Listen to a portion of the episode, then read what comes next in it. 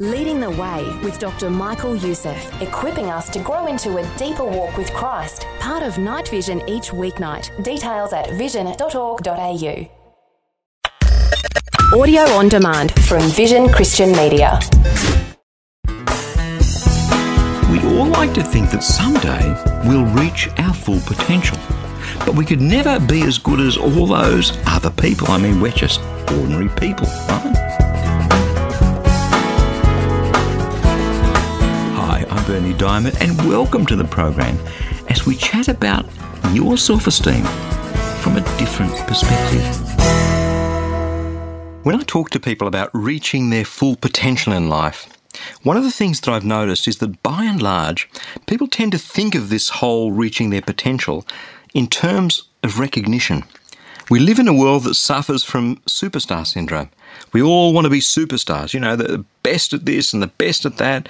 Kids these days all want to be famous. But at some point in our lives, we realise that for 99.9% of us, that's just not going to happen.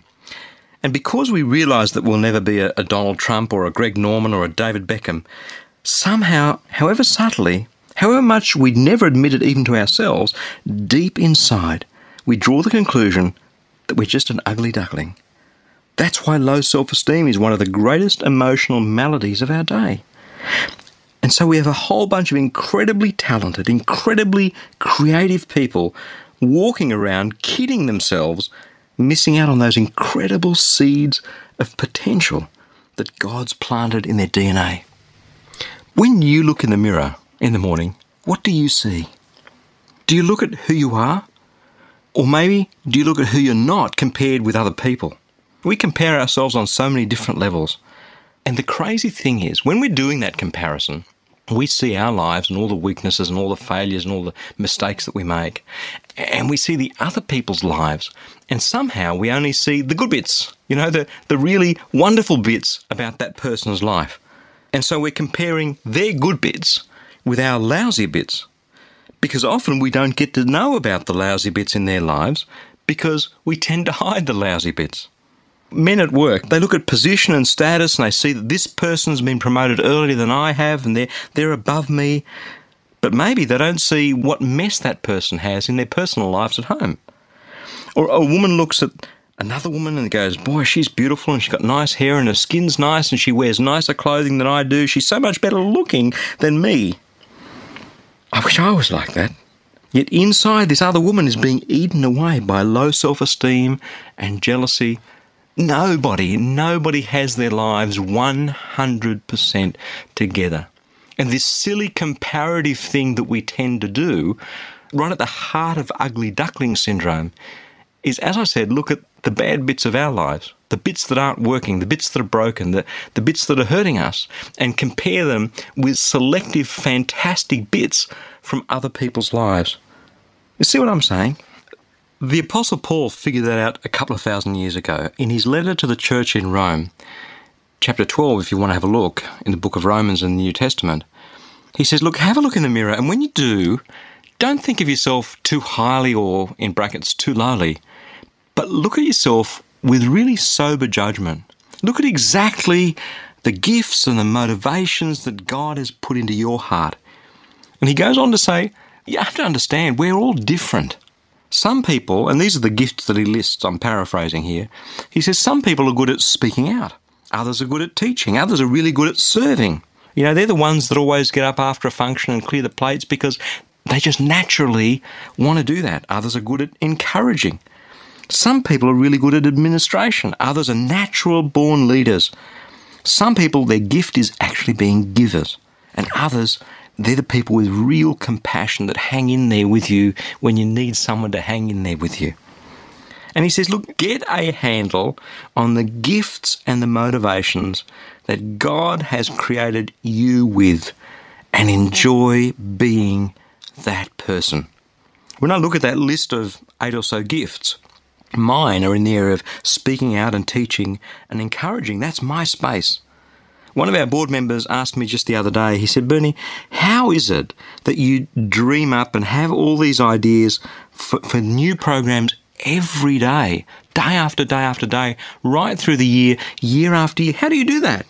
And I said to him, Tony, that's, that's who I am. That's who God made me. That's what I'm made to do.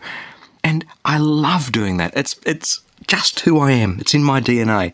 But oh, get me to go and be an administrator or a server or someone who hangs in with compassion. Give me a job like that. Make me the minister of a church. And my hunch is I'd be a disaster. And it's no good me comparing myself with people who have got those gifts saying, ah, wish I was like them. I'm not. And there's no point in you looking at other people and saying, wish I was like them. You're not. We're who God made us to be. And it's interesting, you know, I used to be a strategic consultant in the information technology game.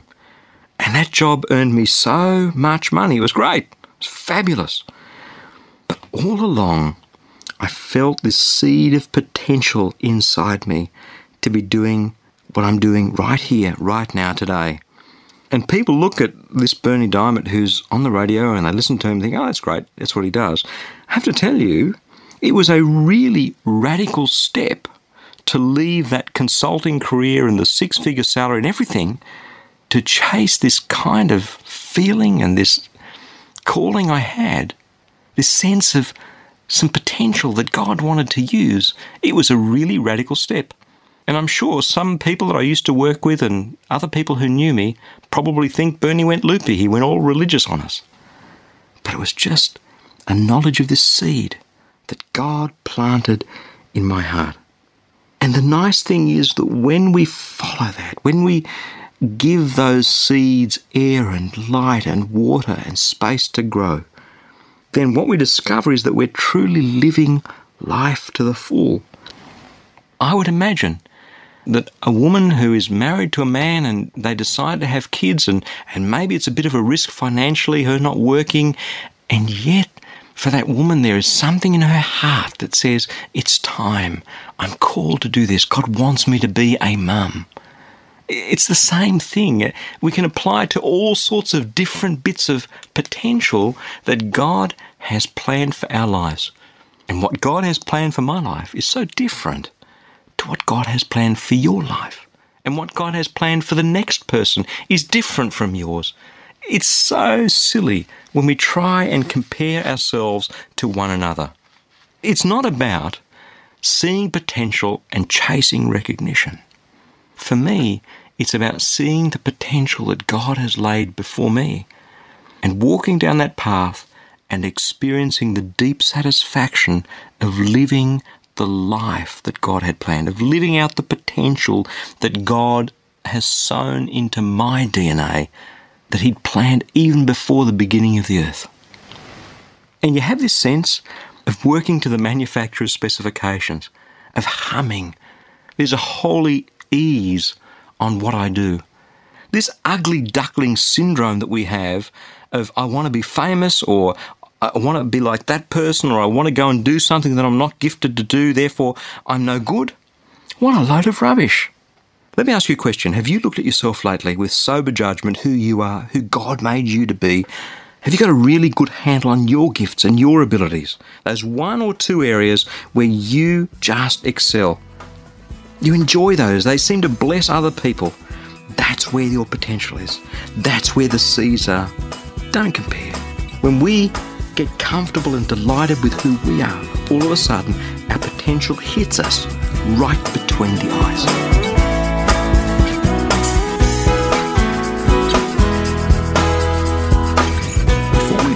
Ways today, I was just wondering if I could ask for your input, a bit of help, if you will, to guide me along the way. As you might imagine, we receive a lot of feedback to a different perspective from right around the world. And one of the most common things people say is, I wish you could teach more about subject X or whatever. So that got me to thinking, wouldn't it be great if we could be a bit more deliberate about that? Wouldn't it be great if I could get your input on the teaching topics that would really speak into your life? So, could I ask you, when you have a moment, to head across to teachingtopics.org to have your say? It'll only take you a couple of minutes, and who knows how many other people right across the globe might be blessed by your God inspired ideas. That web address again is teachingtopics.org. Just a few minutes of your time could have a powerful impact that ripples out into countless places that we can't even begin to imagine. I'm Berni Dymet. Catch you again, same time tomorrow, with a different perspective. Thanks for taking time to listen to this audio on demand from Vision Christian Media. To find out more about us, go to vision.org.au.